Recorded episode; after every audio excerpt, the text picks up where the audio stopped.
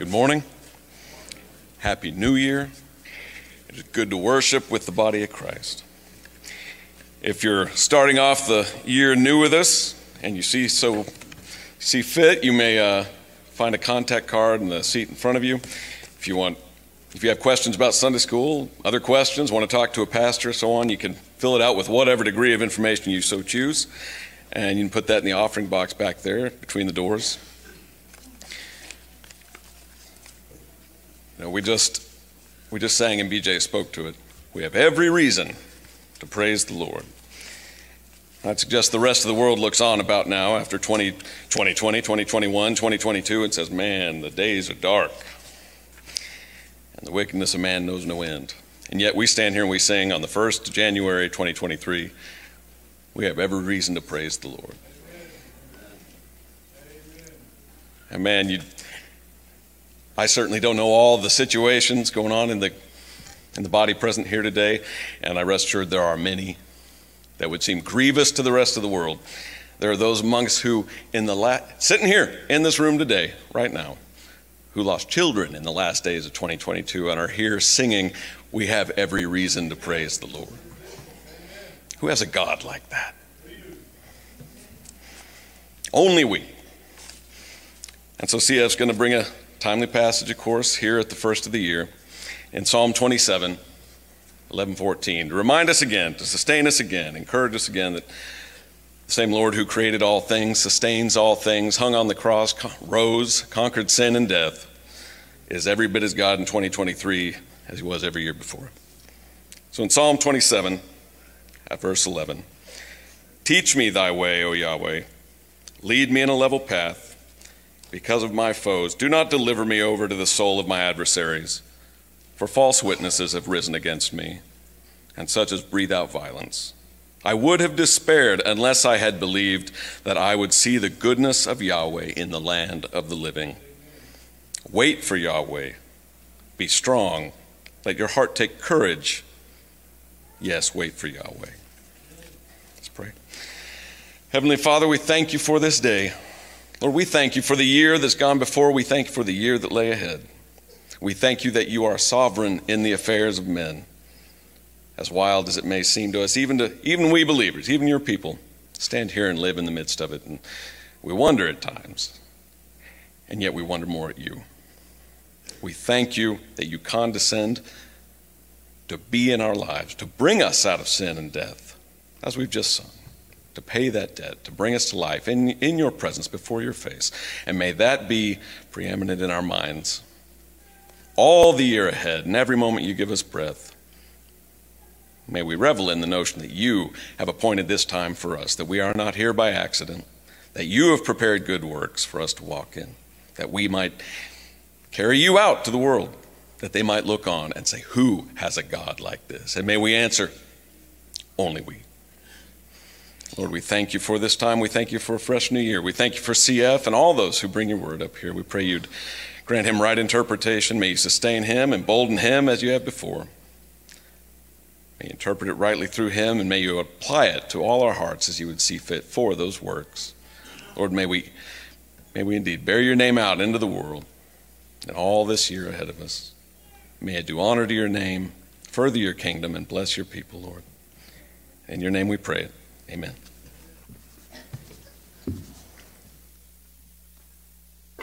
Good morning, everybody. Good to see you here. Happy New Year. If you hadn't heard that already, may I be the first to greet your new year. Uh, before I get started here, one of our church members uh, coming into the church this morning was in a wreck out there. Uh, Gay uh, Genowan uh, Cindy Nichols' uh, mother. Uh, was in a wreck. She's semi-conscious. They're getting her in the ambulance, going to take her to the hospital. But I would like to have prayer for her right now as a body, if you would join me at this time. Father God, we come before your throne of grace, thanking you, Lord, for this day, thanking you, Lord, for the new year. Thank you for all that you brought in our life this past year and the work that you did. Father, we, we lift up and intercede this morning on behalf of Gay the needs that she has, Father, from this accident. We just pray, God, that you would give the doctors at the hospital wisdom and skill and knowledge and what to do. We pray for her. We pray for her deliverance from this, Lord. And pray, Father, that your hand of healing would be upon her. And I pray for her family, Lord, that is there, that you would bring comfort to them and strength into their lives and minister to them. In this time of need, we do pray. So, Father, we just ask and pray all this of you, lifting up to you in the name of Jesus, asking God for your help in a time of need. In Christ's name we pray. Amen. If you would turn to Psalm 27, that's the psalm he read. Uh, and I'm going to just cover verses 11 through 14, kind of a New Year's message, kind of one of those messages to get us off on the right track. Trust, uh, trust the Lord this year, and that means trust the Lord every day. Uh, good advice, good guidance. And this psalm is written when David was fleeing from his enemies. Now, as I exegete the last portion of this psalm, keep in mind that David is not dealing with a lost cat He's not dealing with, uh, uh, you know, someone talking bad about him. He's dealing with people that are wanting to kill him, and they're hunting for him. And uh, Saul's after him with 3,000 men. They've run him up into the caves in En Gedi, and he's hiding up in those caves, and his life is in the hinges, so to speak. Death awaits him because Saul is on a war path to get him. But David has an allegiance to God, and his allegiance to God is paramount in his life. And what he says at the end of this psalm is a good word for every one of us to carry into the next year for ourselves when we face difficulty. How do we handle it? How do we deal with it? Well, the conclusion is going to be wait on the Lord. But we look at what David says in this psalm. Beginning in the 11th verse, he says, Teach me your ways, O Lord, and lead me in a smooth path because of my enemies. Uh, verses 1 through 3 at the beginning of this psalm talks about how David's confronted by his enemy. And then uh, the men of darkness are, are, referenced all throughout the passage as he refers to them as his enemies, is what he refers to them as. And uh, life is full of trial and struggle and difficulty. That's just what life is. Whether the enemy or the foe is a physical foe or whether it's something else in your life. David calls upon the Lord and he says, Teach me your way. The teaching of your way means the way of God versus the way of flesh. Our flesh has a natural tendency to want to solve every issue that pops up in our life. And many times, the resolution that we come up with is not the good one. The first thing that pops to our mind many times is not good. And so we need to be cautious when doing that. And so David is saying, Teach me your way, O Lord. In other words, give me instruction, give me insight. And he says, And lead me in a smooth path because of my enemies. So David's wanting deliverance from his enemies. But his primary concern, even though he's wanting protection from his enemies, his primary concern is that he would not respond to what's going on in an ungodly way. How do you learn the ways of God? You know, if, if David says, Teach me your way, O Lord, can you just say that prayer and then sit on your bed and all of a sudden God's going to give you the word? Nope, that's not how it operates. The, the idea behind teach means to you learn through application, you learn through process. And the way you learn through application and process is you learn to apply the Word of God to everyday situations in life. There is a way which seems right to man, but its end is the way of death. Proverbs 14 12 tells us that. That man has a pathway that he thinks is right and he will pursue that pathway, but the end of that pathway is death. Now, don't think of death in that sense as dying, okay? Death can be simply living a life apart from God. You're cut off from the life of God. And that's the kind of death that we tend to deal with more than anything else. Physical death is, is a finality, But having spiritual death in your life because of foolish decisions is something that can follow you for a long time. And it can create great conflict. So David's saying, Teach me. So, how do you learn from God? You learn from God by developing a solid prayer life. You spend time talking to God. And talking to God does not have to be in a formal setting. Learn to pray to God on a daily basis. Just, just pray. As the scripture says, pray without ceasing. Spend time in the Word of God. Make a commitment. Most people do. And, you, and you'll get through the Bible till you get to about Leviticus. But just when you read through the Bible like that, read through the Bible. Just read through it. You don't have to read through all the genealogies and stuff like that. You can skip through that unless you have something like a Bible dictionary and you can go research who each one of them is and what they did and stuff like that because it's in there for a reason. And I hope you saw that in Colossians at the end of the book. Names listed, every one of those names is significant and they play a big part in the ministry of Paul, where every name in those genealogy plays a big part. But read the Bible. I mean, you don't have to read from the very beginning. Read the, read the Psalms. Just read through the Psalms, read through the Proverbs. I do a proverb a day. I've done it for years and years and years and, and still don't know the Proverbs, but I'm learning them in the process of doing that. But that continual exposure to the Word of God is a beneficial act in your life. And then the, and the last part is this worship. Apply. Worship is simply applying the Word of God to your life reflecting upon the fact that God is in charge of my life. I'm yielded to God. I'm going to go the pathway God wants me to go. That's how you worship. Tells us that over in Romans. It says, I beseech you, brethren, by the mercies of God, to present your bodies a living sacrifice, holy, acceptable unto the God, which is your reasonable worship. So, worship is really giving oneself to God and submitting fully to God in your life, recognizing His position, His place of authority. So David says in this passage, Teach me your way, O Lord. In other words, give me the insight and instruction and lead me on a smooth path because of my enemies. David, cutting through those caves up in Engedi, that, air, that part of the country just honeycombed with caves, very rough pathway, uh, very difficult to travel. It's hard to make time in that pathway. And he said, Boy, if I had a smooth pathway, I'd get some distance between me and Saul.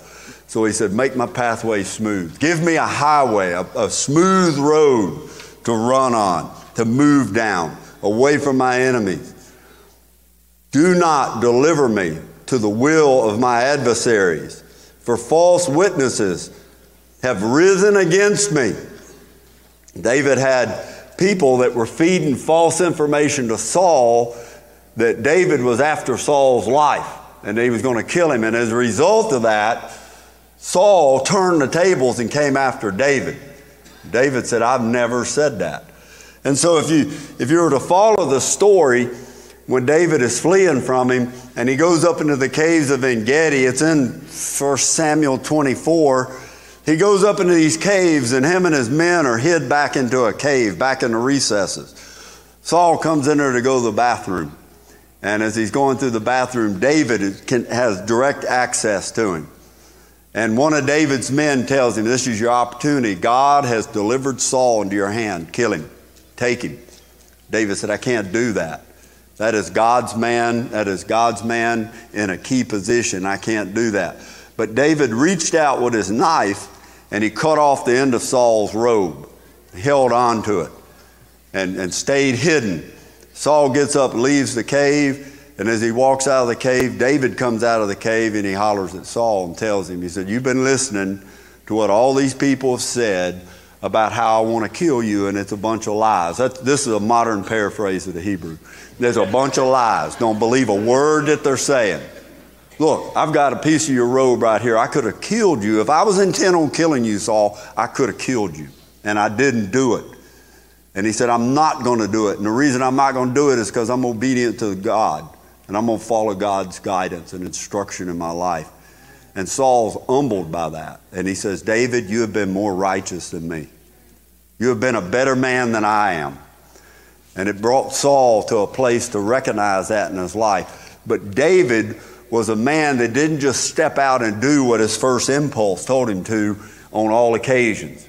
Quite often, David was wise in what he did and skillful in what he did. And so that's what he's saying. Do not deliver me to the will of my adversaries, for false witnesses have risen up against me, and such as breathe out violence. These people had caused great conflict for him. Many times in life, you're going to have enemies that do that. You're going to have difficulties with the people you work with. You're going to have struggles in the coming year with neighbors, family, uh, all kinds of situations where, where you have people against you. Don't take matters in your own hands.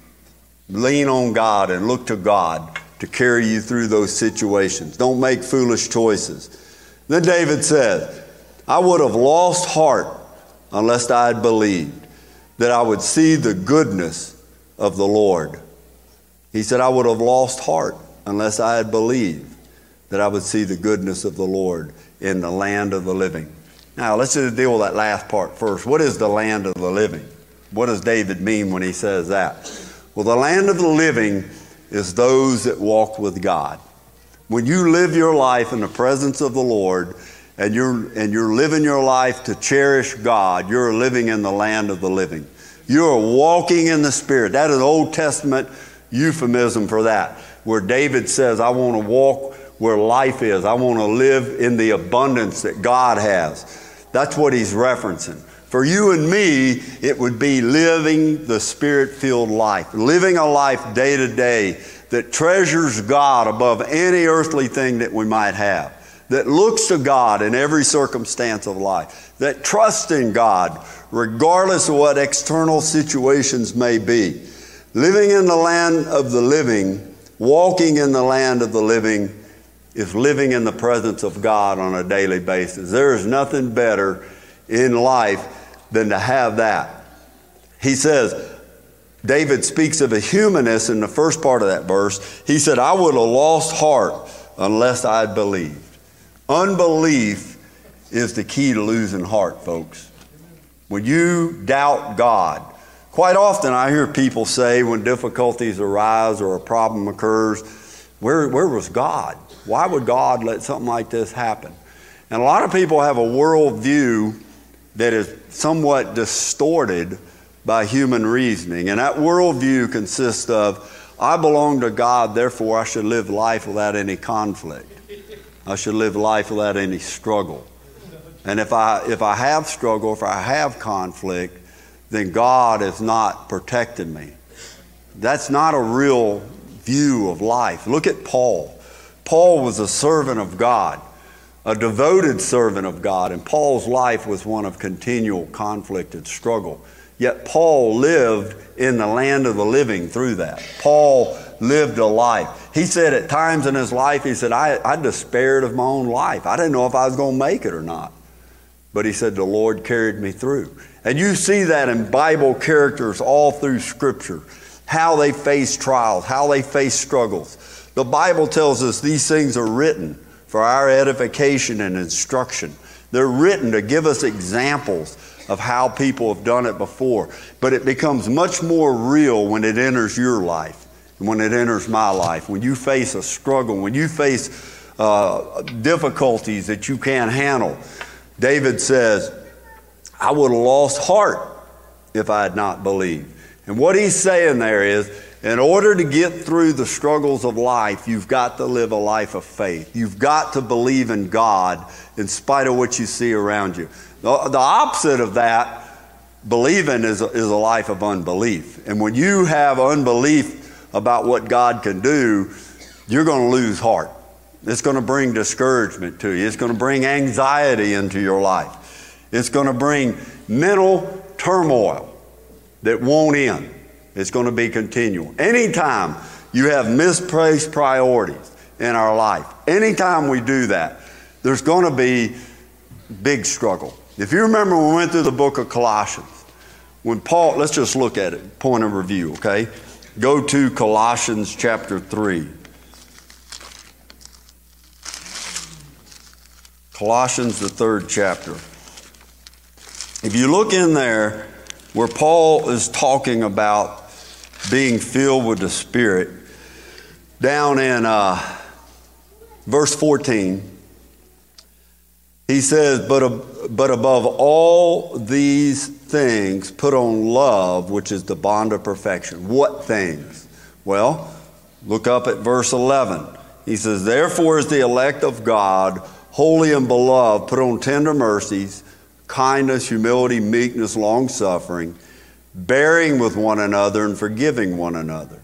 If anyone has a complaint against another, even as Christ forgave you, so you must do. So he's saying, live a life of forgiveness, treat people with kindness, exercise meekness and gentleness in your life, be a person that is, that is merciful, be a person that has humility, be a person that exercises patience. Then he makes a conclusion, and that is in verse 15. And let the peace of God rule in your hearts, to which you were called in one body, and be thankful. If you remember, when we went through that passage, I told you that word rule means to work as an umpire. What does an umpire do? An umpire in a sporting event lets you know when you're not competing according to the rules. If you've been watching football games this week, and there's been some on TV uh, last few days, and there'll be some today and some tomorrow. The referee in that game, their job is to make sure the people on the field compete according to the rules. There are rules that they have to follow in order for the contest to be carried out right. When a person violates those rules, the referee pulls out a flag and throws the flag, says, You've broken the rule. You violated the rule. And what do they do? They stop play, they assess the penalty, and then they go back to playing again. All right? The, rule, the, the peace of God ruling in your heart is the umpire in your life. That is your internal knowledge of whether you're on track or not, whether you're competing and I'm competing according to the rules, whether I'm in bounds or out of bounds. If I don't have the peace of God in my heart, something is not right. And usually, what that's something that is not right, it's my mental focus. I've got something in my mind that is ungodly and uh, not correct, not proper. I'm, I'm worried about something. I'm fearful about something. I, uh, I'm upset about something. I'm unforgiving about something. There's something that's caused that in my life. A lot of people refer to it as I've, I've got a lot of stress in my life. Well, when you say that, what you're saying is I'm out of bounds. I'm out of bounds. You can't help what, what people do that creates stress. You can't stop that. And you're not going to be able to get to a place in your life where you don't have that. Uh, because your own conscience will, will cause you to not have a stress free life. But you add other people in there, and you add other people in there that don't like you, for example, they're going to create stress in your life. And if you don't respond to it with the right mental attitude, umpire's going to throw the flag says you're out of bounds. But, but, but, but, but, you don't know what they did to me. Doesn't matter what they did. Doesn't matter what they say. Doesn't matter how they act. What matters is how do I respond to it. That's the key. So you want to live your life where the peace of God serves as an umpire over your life. I'm going back to Psalms now. Psalm 27. And so when David says, I would have lost heart unless I believed that I would see the goodness of God. That's the mental frame of reference you have to have is that I'm going to see the goodness of God, even though the situation is bad, because I'm going to trust God through this situation. I'm going to stay focused upon Him. I'm going to do everything in my life to make sure the externals of life don't get me derailed, because if I get derailed, I'm going to pay the price for it. And that's one of the detrimental things about unforgiveness, folks.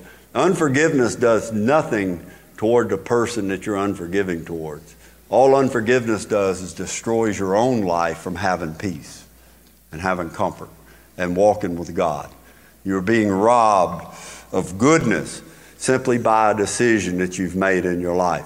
And David himself says, I would have lost heart if I hadn't believed. If I hadn't walked by faith, I would have lost heart. I would have been out of bounds. That I would see the goodness of the Lord in the land of the living. I want to keep walking with God. Then he's going to conclude in verse 14, verse 14, he says, Wait on the Lord, be of good courage, and he shall strengthen your heart. Wait, I say, on the Lord.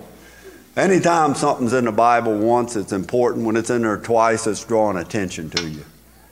And so what's in here twice? Mm-hmm. Well, yeah. And maybe. On. On's in there a couple times. Let's try wait on the Lord. Let's try that one. Wait on the Lord's in there two times. It's in the first and it's in the end. All right? What does it mean to wait on the Lord? To wait on the Lord means to rest in God's sufficiency to deliver you from the problem. Now, God's given you a brain, okay? And I'm sure you've heard the story the guy in the flood on the roof of his house, and they send helicopters and helicopters and helicopters, and the guy ends up uh, almost drowning, and they deliver him, take him to the hospital, and they said, Why didn't you jump on the helicopter? He said, I was waiting on the Lord for deliverance, man. God may send a helicopter. You might think about that too. Waiting on the Lord doesn't mean just sitting there doing nothing. Waiting on the Lord means trusting in Him and not your own ability. You may not know how to respond. Just be cautious. You go back and look in the Bible where people reacted and didn't wait on the Lord. I can think of one right off the top of my head. Abraham's a good example. God had promised Abraham he'd have a son. His wife's barren, she's past childbearing age. So was Abraham to a certain extent because it says he was dead too. And what does Abraham do? He says, I got a good plan. Won't you bring my housemaid in here and we'll have a baby with her? And so he tries that approach. And Ishmael comes on the scene. Ishmael ends up being a problem his whole life. Ishmael is still to this day, the descendants of Ishmael, still causing the Jewish people problems because of a hasty decision. What about Aaron? When Moses went up to get the Ten Commandments, what did he tell Aaron? He said, You stay down here with the people and, and just wait on me. And Aaron gets impatient, and what does he do? He collects all their earrings and jewelry and builds a golden calf and says, Let's just have a worship ceremony while we wait on Moses to come back. Not a wise decision. And I, you could go through the Bible time and time and time again of what happens when people don't wait on God. Waiting on God is waiting for God's solution to a problem. But look what he says wait on the Lord and be of good courage. What is courage? Courage is the ability to overcome fear. You can't help fear. Fear is a natural part of life. Fear can be good, fear can be bad. But fear is a reality. And in order to have courage, there's got to be fear in there. Okay? Courage is the ability to overcome fear. I've talked to a lot of uh, men that face difficult situations. I face difficult situations in my life. Some of those hair raising situations I've ever been in where I thought I was going to die, I was terrified. But I had to act. I had to do what I was trained to do in order to get through it. And that's what courage is. Courage is the ability to overcome fear, not let fear drive your life. Most people let fear drive their life. They live their life with anxiety, they live their life in fear of what's going to happen. Don't be fearful. Put your trust in God. Believe on Him. Confess that in your life when you surrender to it and then get up and overcome it. Act according to the Word of God. Well, what do you do when fear comes? Well, folks, one of the first things you do is you go to God in prayer. One of the first things you do. Number two, remember the times in your life where God has come through. Remember the times where God's come through in the lives of other people. You've got biblical example after biblical. Look at the life of David. David lived be an old man. But yet, at this point in his life, David was very concerned my life is about over. I'm running from this guy that is a raging maniac. Saul, very likely, uh, he was definitely had an anger issue. There's no doubt about that. but it's very likely he was mentally unstable also. And when you couple those two together, you got a bad, you got a bad situation there. I had a mentally unstable individual after me one time, and every time I'd look around, he'd be sitting there staring at me. And I said, I'm going to end up having to deal with this dude as an inmate in a prison. I would go in the office, come out of the office, he'd be in the hallway just staring at me. And he was mad at me about something I did to him. And I said, Man, I can't shake this dude. You try, you try to shake one of those clowns off your track, it's hard to do, man. It is hard. David was in that situation. Saul was after David. Saul was committed to killing David. Saul had enlisted his entire army to hunt him down and slaughter him over something David didn't do. It was a false accusation. But David says, Take courage. Take courage. I belong to God. My life is in the hands of God, and my life will exist as long as God has a purpose for me. And when that time's over, guess what? I'm going to be in the presence of the Lord. Have you ever had someone threaten your life before? If you have, the way you respond to that is you say, Bud, you can't threaten me with heaven. That's the reality. You can't threaten me with going into the presence of Jesus Christ. You can't threaten me going in the presence of God, going into eternity. Why? Because I'm certain of who I belong to. I know who I belong to. And if this is the way God has called to get me out of this world, so be it. Let's go. Let's get it on.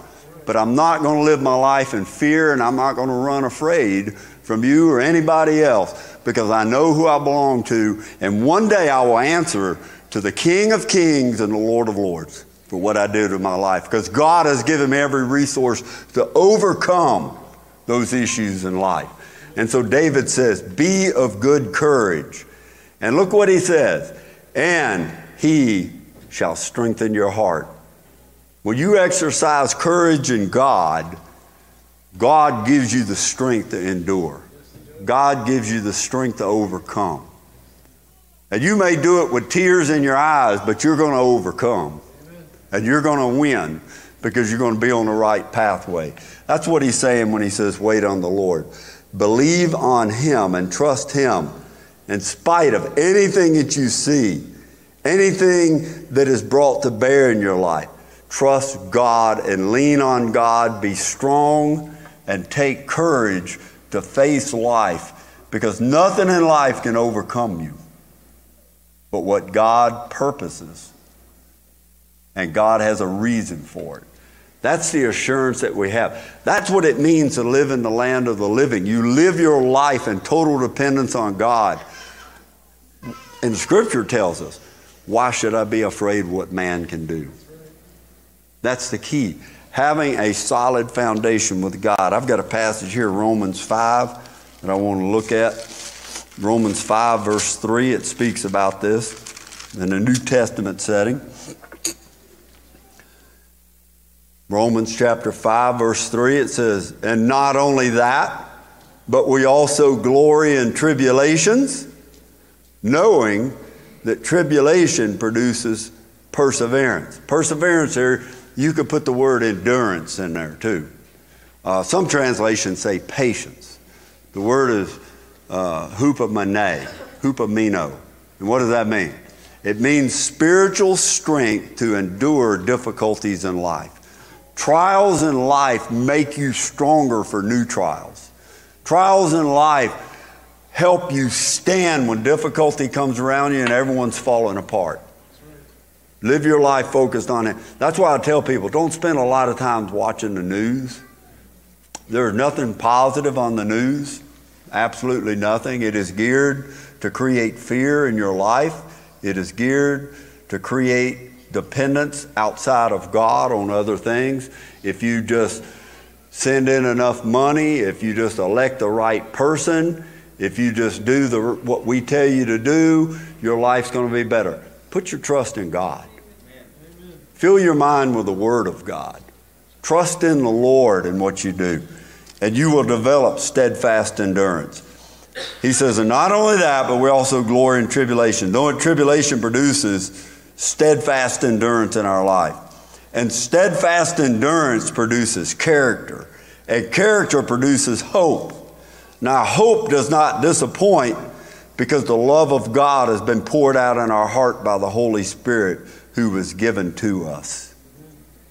See, God has equipped us to handle anything in life. God has equipped you and me both to deal with any situation that we face. And we have to have courage to do that. And we have to wait on the Lord. Wait on God to come through. God will give you the pathway, God will give you the direction, but don't trust in your own ability. Live in the land of the living. Let the peace of God rule in your heart. The minute the peace of God has gone from your heart, you need to be on your knees dealing with whatever it is so that you can get back on the right pathway. That's a challenge for the new year. Wait on the Lord, trust in Him, and let the peace of God rule in your hearts. Let's pray. Father, we come before your throne this morning, and we thank you, Lord, for your goodness and for your grace. We pray, Father, that we'd be people that live for you and walk with you, that we would pursue you in our life and all that we do. And Lord, if we're not, or if we've been haphazard in doing that, let us refocus and redirect our life today that we might better serve you. Father, we thank you for all that you've done for us, and we rejoice in all that you've done for us. We pray all this in Jesus' name, Lord. Amen.